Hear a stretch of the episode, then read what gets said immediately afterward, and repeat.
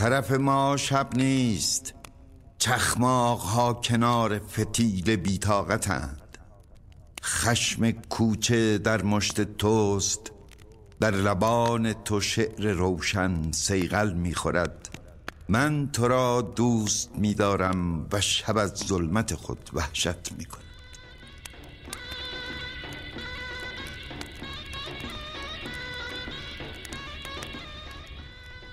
پادکست آگر.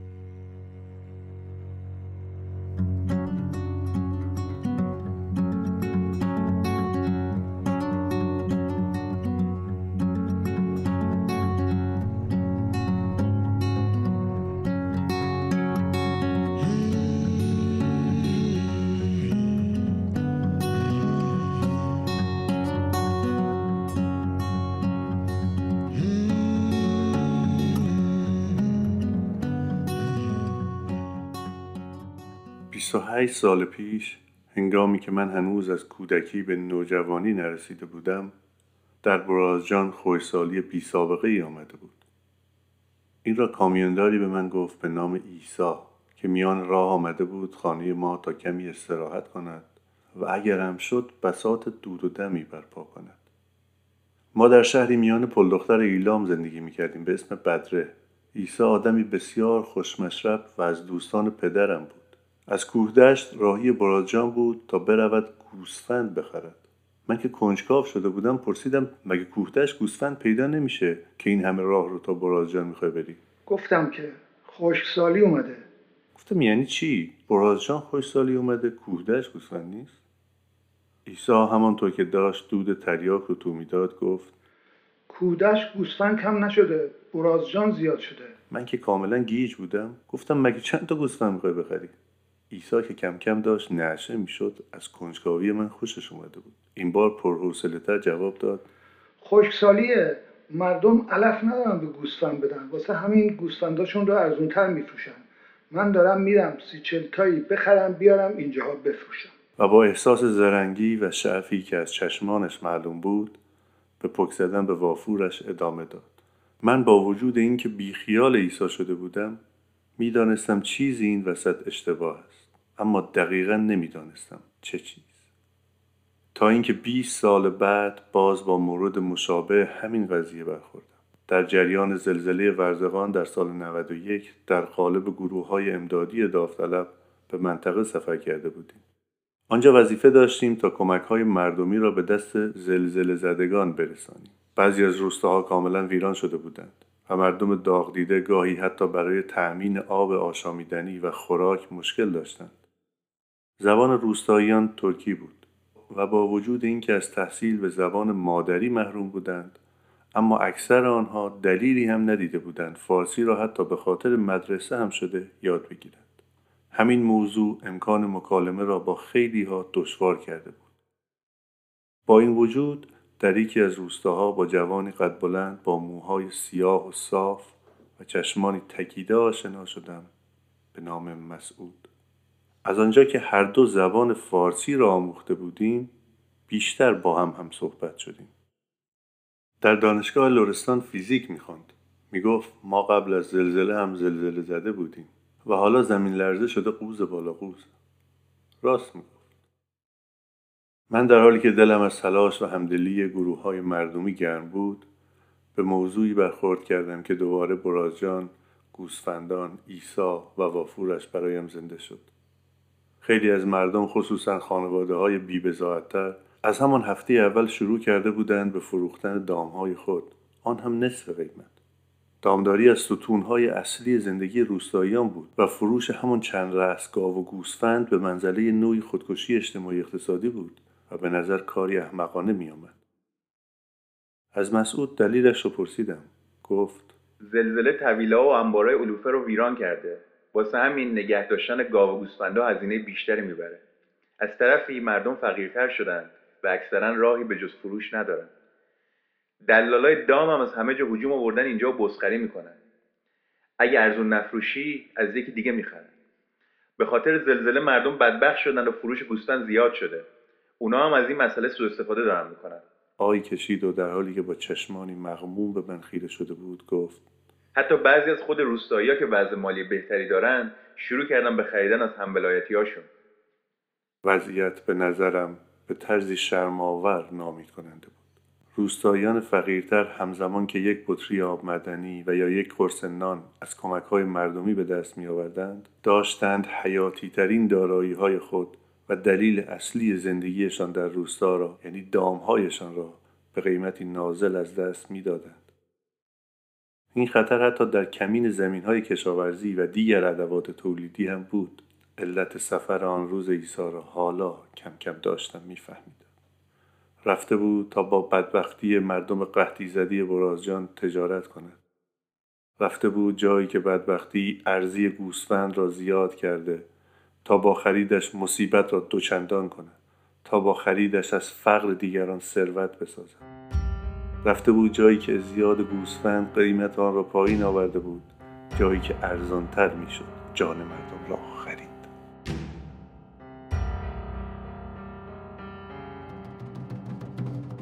آشوب طوفان دلشور بوران تشویش سیل تخریب میل به سقوط بی تردید سیر نزولی کاش مردن و مردن باشه. زندگی خود زندگی نکردم. فقط صبر بود فقط صبر بود و ما انتظار متنفرم. مسیر تی شد. عجیب ترین تی همه کیاه گفتم رسید به کسیفترین کی. آدما دورم نبودن آدم. زر می زدم که می‌گفتم آزادم. زر می زدم که می‌گفتم آدم. من برگردون به طبیعت. ما نمی‌تونم باشم عضویت طویلت ما فاضلاب تو فاضلی تو صاحب فضیلت. ما اقلیت زنده با تو و قبیلت.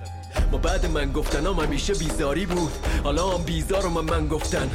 من و من حالا زی من منای قبل بعد. نگی نگفتی از من گفتن. تون ماهرترین نقاش رو مرغوب ترین بوم. با هزار رنگ با بکشه من با کسافت و خون و لجن. رو پسترین خاک. تازه شاه بکشه. قد دنبالم نه یا عزیز ایام دور کاغذ جوهر نسوزون پای خیام. کرد بیروغن عشق نمیچرخنی چرخا به زور و فکر کنم عشق توی ما مرده. شدم مادگاه مریض هی پیشونی سیاه. میگن لابد دست شیطون او خورده. که او خورم جدا کردن گله. در نگاه اول وقتی فاجعه ای رخ می‌دهد انتظار می رود که همه بدون چون و چرا به کمک فاجعه دیدگان بشتابند. اما همانطور که در ورزقان و برازجان دیدیم همزمان عکس این موضوع هم رخ می دهد. می شود با تیر روزی مردم کاسبی کرد. ساده انگاری است اگر آنچه موجب کاسبی از خشکسالی، زلزله و هر بحران دیگری شده را تنها به حساب بیرحمی و شقاوت عدهای دلال بگذاریم. حتما چیزی یا چیزهای دیگری اجازه چنین کاری را دادند حتما دستهایی پشت چنین اعمال فاجعه باری بودند دستی که ما نمی بینیم اما در رسانه ها و دانشگاه های جهان داری با افتخار تبلیغ و تدریس می شوند. دستی به نام دست نامرئی بازار. بله، به همین سادگی. قانونی که جهان بر مدار آن میچرخد همین یک کلمه ساده و آشناست. بازار. این ایده را اولین بار آدم اسمیت حدود 250 سال پیش به صورت تئوری درآورد و حالا مقدسترین اصل جهان سرمایهداری محسوب می شود. ایده این است که قوانین بازار همه چیز را با دستی نامرئی مرتب و تنظیم می کند. بازار خودش قوانینی دارد که همه چیز را راستوریس می کند. در نظر او دست نامرئی در جامعه بیشترین کارایی را دارد خصوصا اینکه از شرایط رقابت کامل برخوردار باشد حال ببینیم خود این بازار اساسا چه هست و رقابت چرا اینقدر توسط رسانه ها تبلیغ می شود. مهمترین ارکان بازار روابط اقتصادی هستند که ما آنها را با عنوان عرضه، تقاضا و قیمت می شناسیم. اصولا هر چیزی در این جهان قیمتی دارد و توان پرداخت و یا عدم پرداخت این قیمت ها جزئیات زندگی ما را تعیین می کنند. قیمت با عرضه نسبت معکوس و با تقاضا نسبت مستقیم دارد. بر این اساس هرچه عرضه بالا برود قیمت پایین می آید. از طرفی هرچه تقاضا بالا برود قیمت هم بالا می رود. حالا شاید علت سفر عیسی از کوهدشت به برازجان را بهتر فهم کنیم. عیسی از کوهدشت به شهری سفر کرده بود که مردم به علت خشکسالی توان حفظ دامهای خود را نداشتند. قاعدتا در چنین مواقعی اولین چیزی که به ذهن آدم می‌رسد شاید این باشد که به بحران زده کمک کنیم تا بتواند سر پا بگیرد و از بحران خارج شود. مثلا اگر مازادی از علوفه داریم در اختیارشان بگذاریم. اما اقتصاد بازار قواعد خاص خودش را دارد. در نتیجه خشکسالی و یا زلزله عرضه گاو و گوسفند در برازجان و ورزغان بالا رفته است. بنابراین بازار می‌گوید قیمت باید پایین بیاید. عیسی این را می‌داند. کامیون خودش را روشن می کند در راه دودی هم می‌گیرد و با نصف قیمت چند رس گوسفند می‌خرد بعد گوسفندان را به مکانی منتقل می کند که عرضه بالا نرفته است و در نتیجه قیمت ها همچنان قیمت های سابقند. بعد آنها را می فروشد و سودی به جیب می زند. سودی که در واقع شیره جان پنجاه ساله یک انسان بوده است.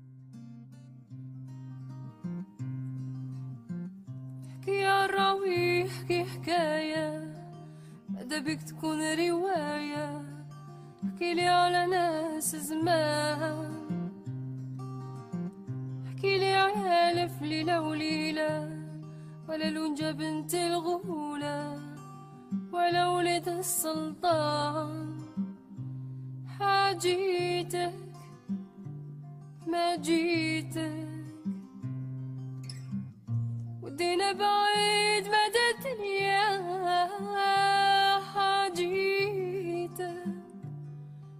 جيته كل واحد منا في قلبه حكاية كل واحد منا في قلبه حكاية احكي وانسى باللي إحنا كبار في بالك اللي رانا صغار. ونمنو كل حكاية. حكينا عالجنة حكينا عالنار ولا الطير اللي عمره ما طار. فهمنا معنى الدنيا. حاجيتك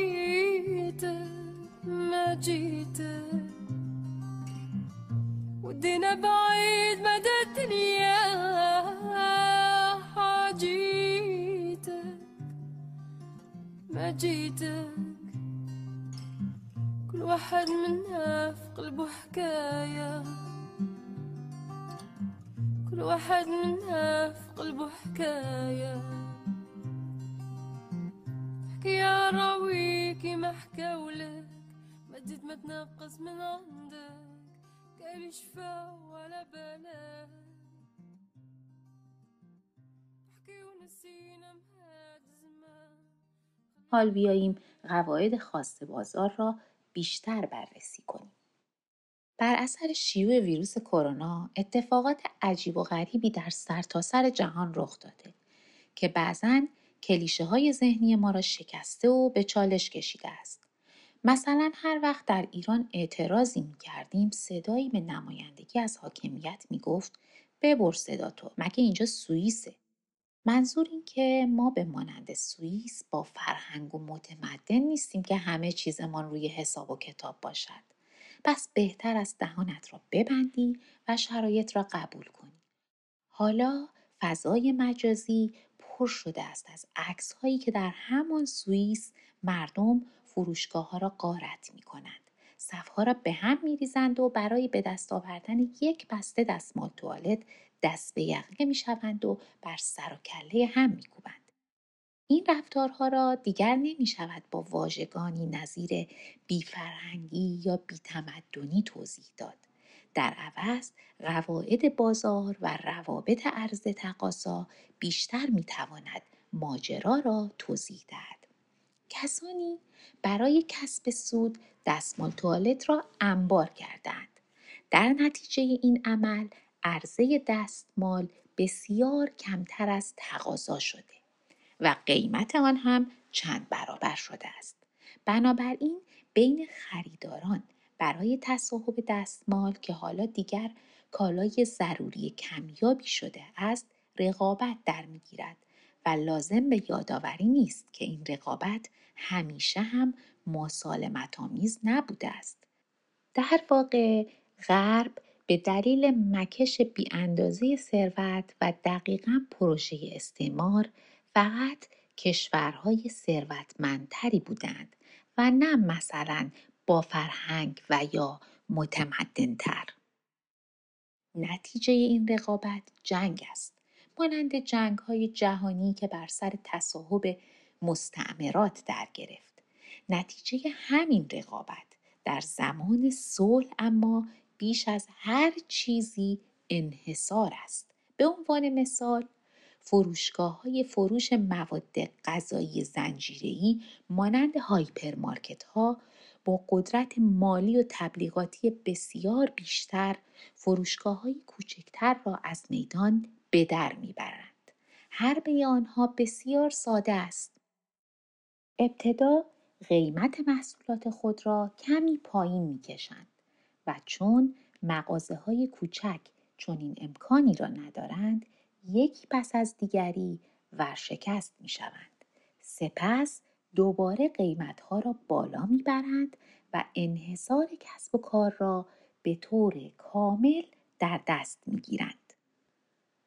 در نتیجه این فعل و انفعال تمام کسب و کارهای محلی نهایتا مجبور به نابودی هستند و در نهایت عموما یکی پس از دیگری به فقرا می پیوندند و سوله های بزرگ و بیرحم ابر کمپانی های زنجیرهی جای آن همه تنوع و گوناگونی را می گیرند. بله نتیجه رقابت در زمان صلح نابرابری است فقر است گرسنگی است یکی دیگر از نمودهای این رقابت در جامعه خصوصی سازی است منابع و دارایی هایی که متعلق به عموم مردم است در رقابت با سرمایهداران متنفذ که از حمایت تمام و کمال قدرت سیاسی هم برخوردار هستند از دست می روند. معادن، جنگلها، دریاها و شیلات، مزارع بزرگ نظیر هفت تپه و هر آنچه که امکان استخراج سود را امکان پذیر کند با بیشرمی به طبقه خاص واگذار می شوند. آش تا حدی شور شده که حتی حمل و نقل عمومی را هم خصوصی کردند. این در حالی است که جامعه انسانی باید بر پایه همدلی، همیاری و مشارکت انسانها باشد و نه رقابت وحشیانه که همواره توده عظیمی از انسانها و محیط زیست را بیرحمانه به ورطه نابودی و تباهی میکشاند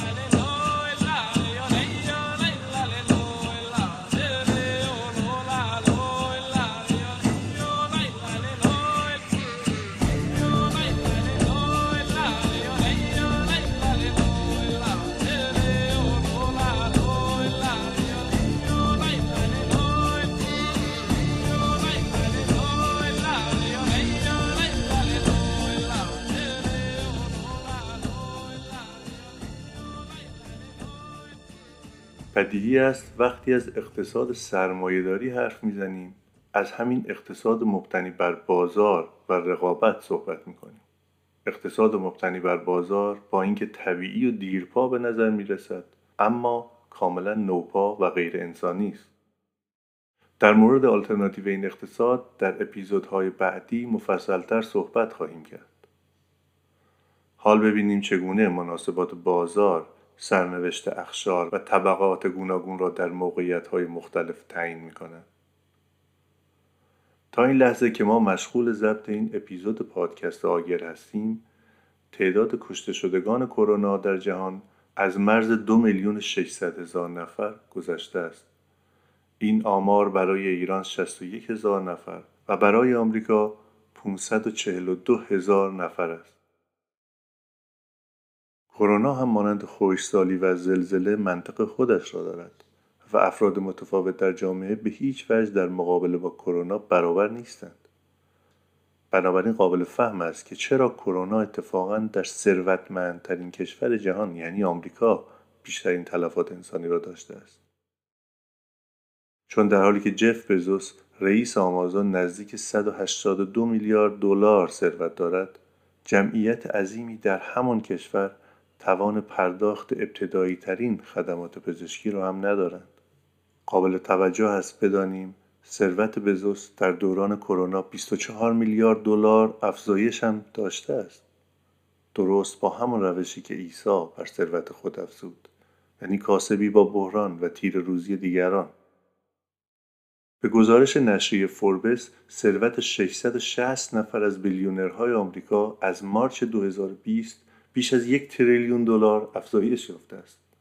همچنین در یکی از هارترین سیستم های سرمایه یعنی چین 2500 میلیاردر تازه به جمع ثروتمندان اضافه شده در اقتصاد بازار هر چیزی قیمتی دارد و این فقط مختص به کالاها نیست بلکه خدمات و هر آنچه مربوط به کار و بدنهای انسانی نیز هست را شامل می شود.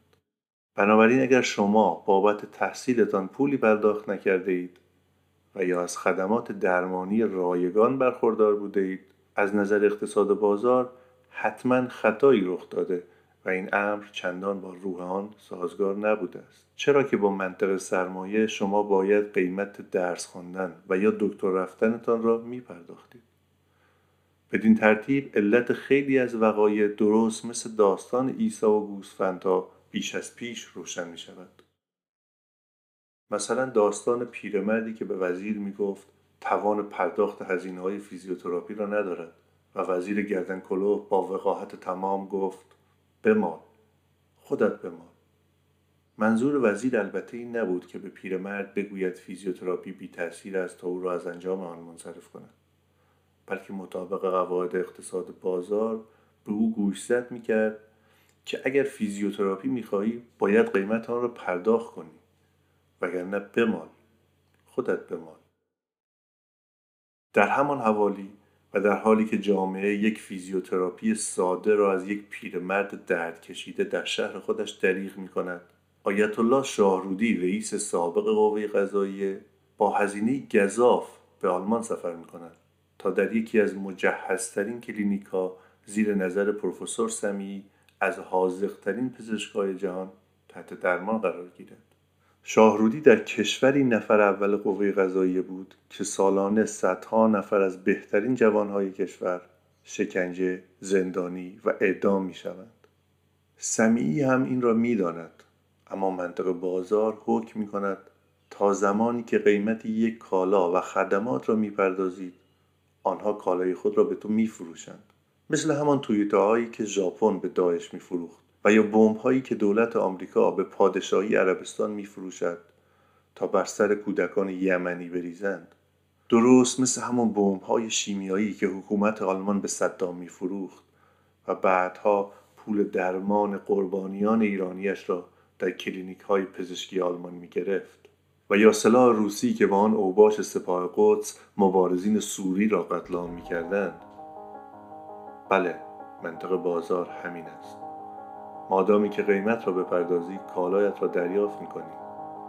و این تنها اصل واقعی نظام سرمایه داری است. خدا می‌داند از جیب مردم چند میلیارد تومان هزینه درمان قاتل شاهرودی شد. Come touch me like I'm an ordinary. Have a look in my eyes. Underneath my skin, there is a violence. It's got a gun in its hands. Ready to make, ready to make, ready to make sense of anyone, anything, anyone, anything, anyone, anything, anyone, anything, anyone, anything. Black holes living in the side of your face. Razor wire spinning around, you're around, you're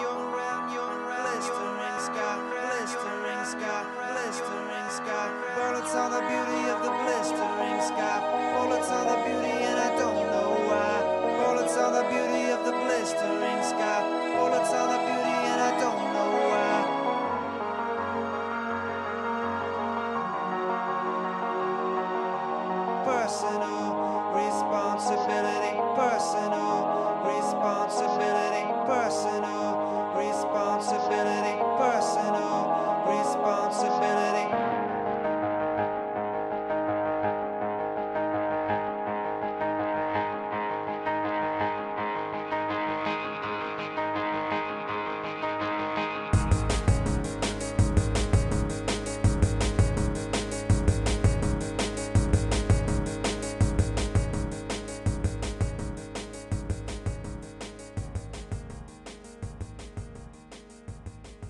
سرمایهداری اخلاقیات سنگدل مختص به خود را دارد. بازار همه چیز از جمله اخلاق را از نو تعریف کرده است و مادامی که قواعدش را رعایت کنی همه چیز را اخلاقی می کند. تصور کنید ده مرد تنومند زنی را گیر انداختند و همزمان همگی به او تجاوز می کنند. کتکش می زنند. و تا زن به استفراغ نیفتد با او سکس دهانی می کنند و بعد همچون عروسکی بیحس و بیجان به این ور آنور پرتش می کنند و با همزمان مجبورش می کنند که با زبان خودش بگوید که وضعیت خیلی هم خوب است و دارد لذت می برد. لذت می برد از تجاوز، از خشونت، از بیحرمتی، از شیوارگی، از تحقیر. از دیدن و شنیدن این داستان چه حالی به شما دست می دهد؟ تصور کنید این فاجعه در تهران اتفاق افتاده است. آنگاه واکنش شما چیست؟ واکنش عموما انزجار و تأثیر شدید همگانی از این ماجراست. اما شاید باورتان نشود به دلیل قواعد بازار واکنش بسیاری از ما گاهی همراهی با متجاوزان و حتی لذت بردن از آن است. موقعیتی که شهر دادم هر روزه در فیلم های پرن اتفاق میافتد و ما آن را همچون کالا مصرف می‌کنیم. بازار این وضعیت را با قواعد خاص خودش اخلاقی می کند و را چنین فرموله می کند ده مرد تنومند قیمت شکنجه تحقیر و تجاوز را پرداختند. و کالایی که بدن یک زن نام داشت را به مدت دو ساعت خریداری کردند. طرفین در امضای قرارداد آزاد بودند و قبل از فیلم برداری توافق نامه امضا کردند. بله سرمایهداری اخلاقیات خاص خودش را دارد. وزیر بیشرف سمیعی کلینیکا تویوتاها داعش شمشیر و گردنها بمب‌های شیمیایی آلتها و تنها زجر و زجه و شکنجه. همه و همه همه را که کنار هم بگذاری مختصات فقر و تجاوز و تباهی معلوم می شود مختصات بازار آزاد و سرمایه داری. نقل است پس از حمله مغول بر لب چشمه ای سربازی از مغولان بر مردی خشم می‌گیرد. چون از سرچشمه یعنی جایی آب خورده که قرار بوده او آب بخورد. ظاهرا سرباز خشمگین فراموش کرده شمشیرش را به همراه بیاورد. بنابراین به مرد مغلوب امر می کند که همانجا بمان تا بروم شمشیرم را از خانه بیاورم تا گردنت بزنم. باور کردنی نیست اما مرد همانجا ایستاد تا جنگجوی مغول برود شمشیرش را بیاورد و گردنش را بزند. قطعا او می توانسته بگریزد. اما آنجا که گریختن و نگریختن هر دو به نیستی می‌رسند دیگر انتخاب کردن معنی ندارد. مرد می توانسته که بگریزد اما درست مانند کسی که قرارداد کار در معدن یا فیلم پرن را امضا کرده ایستاده تا گردنش بزند. چون می‌دانسته گریختن عواقب بدتری از مرگ دارد. عواقبی چون گرسنگی فرزند ناامیدی همسر رنج مادر بی خانمانی کارتون خوابی و حقارت. درست مثل آن بچه که روزی ده ساعت به جستجوی روزی در زباله ها قوطه می‌زند.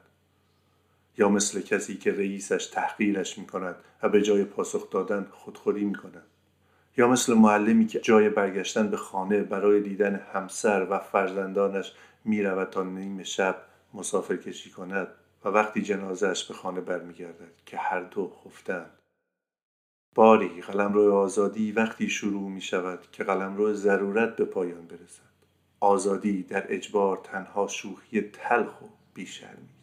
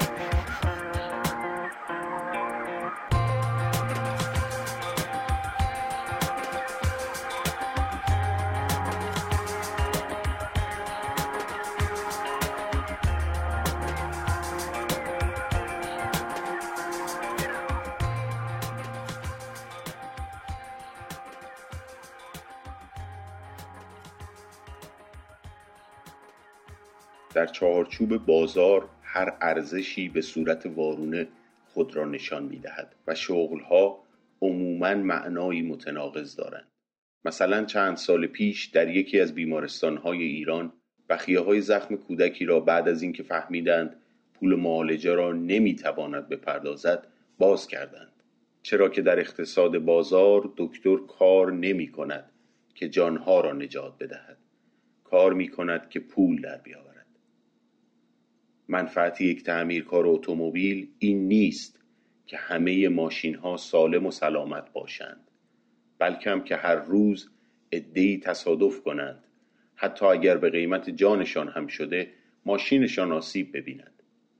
راننده آمبولانس و مالکان و کارمندان بیمه هم همینطور فکر می کنند کارخانه اسلحه سازی برای فروش نیازمند جنگ و کشتار است. و شرکت های بزرگ نفتی برای حفظ فروش خود در جایگزینی سوخت فسیلی با انرژی های پاک و تجدیدپذیر به جای همکاری کارشکنی می کنند همه و همه برای اینکه اقتضاعات بازار اینطور است. همه و همه چون که بازار این گونه می خواهد بنابراین بازار هر خدمتی را می تواند به ضد خود بدل کند. اگر مبنای فعالیت های انسانی کسب درآمد و سود نباشد آنگاه کسی که از پزشکی سررشته دارد و یا چگونگی تعمیر اتومبیل را می‌داند عملا نمی‌تواند آرزوی جز سلامتی انسانها و یا سالم بودن ماشینها را داشته باشد چون که اصولا نفعی در این تباهی ندارد.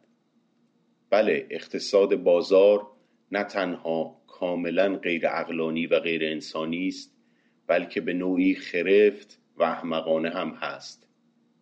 چرا که بازار همه چیز را به یک قیمت ثابت و یا به عبارتی به یک عدد تبدیل می کند. در این معنا دیگر یک پیراهن، لیوان، کتاب، کامپیوتر و یا حتی یک وعده غذایی فقط خود را به شکل یک عدد نشان می دهند و نه به شکل کالای سودمند که دی جایی محتاج آن هستند. بنابراین هنگامی که فردی یک وعده غذایی را به سطل آشغال می اندازد و توان مالیش را دارد مثلا چهل هزار تومن را دور ریخته است. و نه غذایی که همزمان کسی به خاطر فقدان آن در بستر مرگ افتاده است. و یا رئیسی که یک منشی را اخراج می کند فقط با یک عدد بازی کرده و نه سرنوشته یک انسان.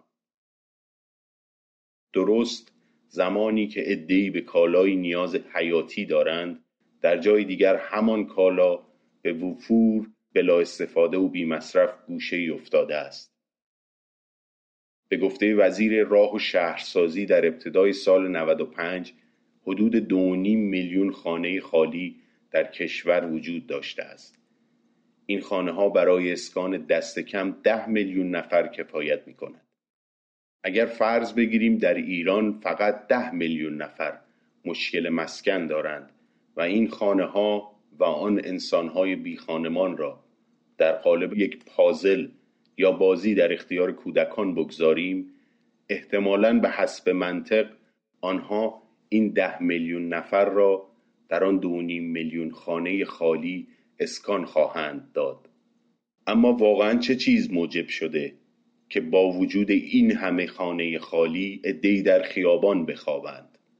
عده زیادی زیر بار اجاره خانه کمرشان بشکند و کسانی برای نجات از سرما به گرمای گورها پناه ببرند. آری بازار این گونه می‌خواهد.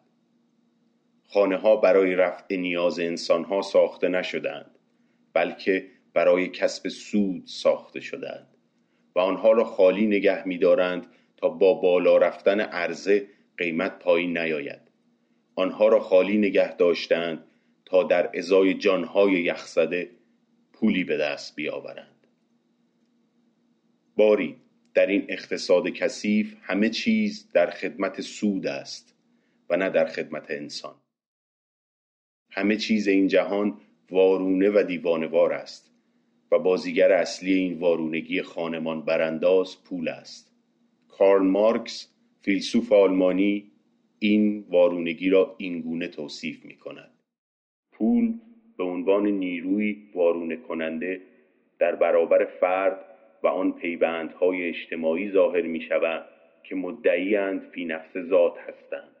پول وفاداری را به خیانت عشق را به نفرت نفرت را به عشق فضیلت را به شرارت شرارت را به فضیلت خدمتکار را به ارباب ارباب را به خدمتکار حماقت را به هوش و هوش را به حماقت تبدیل می کند چون پول به منزله مفهوم موجود و فعال ارزش تمام چیزها را در هم می آمیزد و مبادله می کند خود نیز در همامیختگی و مبادله عام همه چیزها جهانی وارونه در هم ریختگی و مبادله همه کیفیت های طبیعی و انسانی است.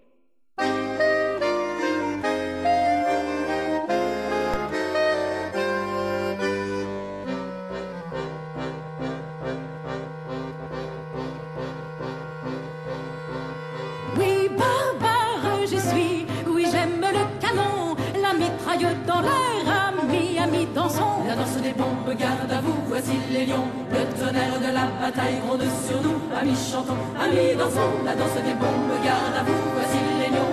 Le tonnerre de la bataille gronde sur nous. Amis, chantons. La grandeur de la poudre qui se mêle à l'encens.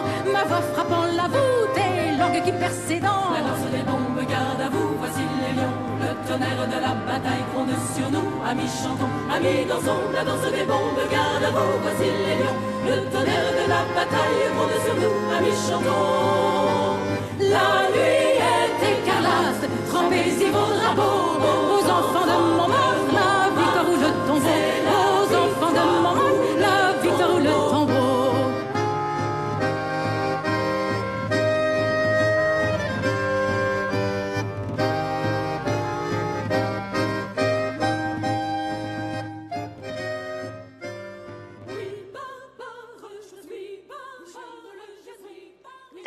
اقتصاد بازار انسانها به هیچ وجه برابر و آزاد نیستند و با توجه با جایگاهشان در بازار به دسته ها و طبقات متفاوت و حتی متضادی تقسیم می شوند.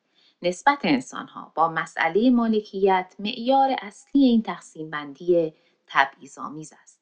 همین جایگاه تعیین می کند که آنها چقدر در برابر کرونا، زلزله، سیل، فقر، بیخانمانی، بیماری و هر چیز دیگری آسیب پذیر هستند. به طور کلی سه طبقه در این اقتصاد قابل شناسایی است. یک، طبقه مالکان و اجارهدارها که ما آنها را به عنوان سرمایهدار و یا برجا می‌شناسیم و از راه سود و اجاره کسب درآمد می کنند و گاهی حتی کمتر از یک درصد جامعه هستند.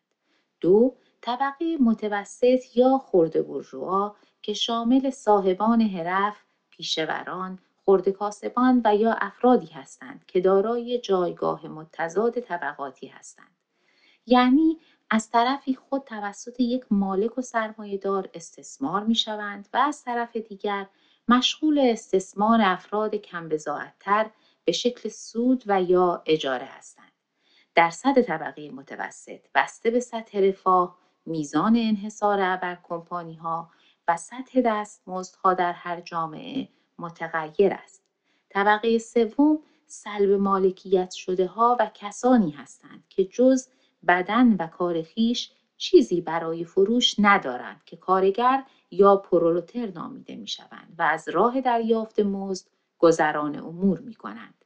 اکثریت جمعیت هر جامعه ای را عموماً کارگران شکل می دهند. طبقه کارگر می تواند از مهارت پیچیده تری برخوردار باشد مثل یک مهندس و یا از مهارت ساده تری در کارش استفاده کند مثل نگهبان یک پارکینگ. درصد کمی از کارگران می توانند دستمزدی داشته باشند که مایحتاج زندگیشان را تأمین کنند. اما اکثریت آنها حتی از تهیه ابتدایی ترین نیازهایشان هم محروم هستند. همچنین بنابر تعریف بیکاران یا همان سپاه ذخیره کار بیخانمانها متکدیان معتادان و تمام کسانی که جز بدنشان مالک چیزی نیستند نیز متعلق به طبقه کارگر هستند. برخلاف شهوت رسانه های جریان اصلی برای طبیعی جلوه دادن این حجم از نابرابری اما طبقه کارگر هم مانند هر چیزی تاریخی دارد. و به نسبت عمر انسان بر روی کره زمین پدیده ای کاملا نوپاست. در مورد طبقه و چیستی آن در برنامه های بعدی مفصل صحبت خواهیم کرد. اما همین بس که بدانیم که مفهوم طبقه زمانی به معنای واقعی تکمیل می شود که افراد یک طبقه با یکدیگر احساس همسرنوشتی کنند و بخواهند به صورت سازمان یافته در برابر طبقه حاکم بایستند. افراد مجزا فقط تا آن حدی طبقه ای را شکل می دهند که لزوما مبارزه مشترک را علیه طبقه مسلط پیش ببرند. در غیر این صورت آنان به عنوان رقیب رابطه خسمانه با یکدیگر دارند. با این تفاسیر حالا شاید بیشتر قابل درک است که چرا بازار توان مقابله با بحران را ندارد چون که در این سیستم نوع انسان به عنوان یک نوع واحد که در برابر بحران از یکدیگر محافظت می کنند درک نمی شود. بازار با بازیگری پول سیستمی آری از انسانیت و عاطفه است و فقط مقرر است به یک درصد ثروتمند جامعه خدمت کند و نه همه اخشار و طبقات همان جامعه به طور کلی توزیع ثروت در اقتصاد بازار در سراسر جهان هولناک و ناعادلانه است بر اساس گزارش سازمان غیردولتی آکسفام 26 نفر به اندازه 4 میلیارد نفر از فقرای جهان ثروت دارند. غمانگیز است که بیشترین ثروت نصیب کسانی می شود که کمترین احتیاج را به آن دارند. باری مبارزه بر سر آینده اما مبارزه است بین طبقه مالکان، مدیران و توفیلی های جور و واجورشان با اکثریت عظیم مردم کارگری که در جامعه موجود چندان زینف نیستند. ما به این دلیل با طبقه کارگر احساس نزدیکی می کنیم که او تنها طبقه است که چشمانداز آینده ورای جامعه کنونی را برگشوده است و بنابراین امکان گذشتن از تمامی تقسیمات طبقاتی و رسیدن به جامعه آزاد و برابر را فراهم می کند. جامعه که در آن کمترین سرود بوسه است و هر انسان برای هر انسان برادری است. جایی که آرزوی از هر کس به اندازه توانش و به هر کس به اندازه نیازش امکان تحقق می‌یابد. جایی که انسان با انسان و انسان با محیط زیست در جنگ نیست.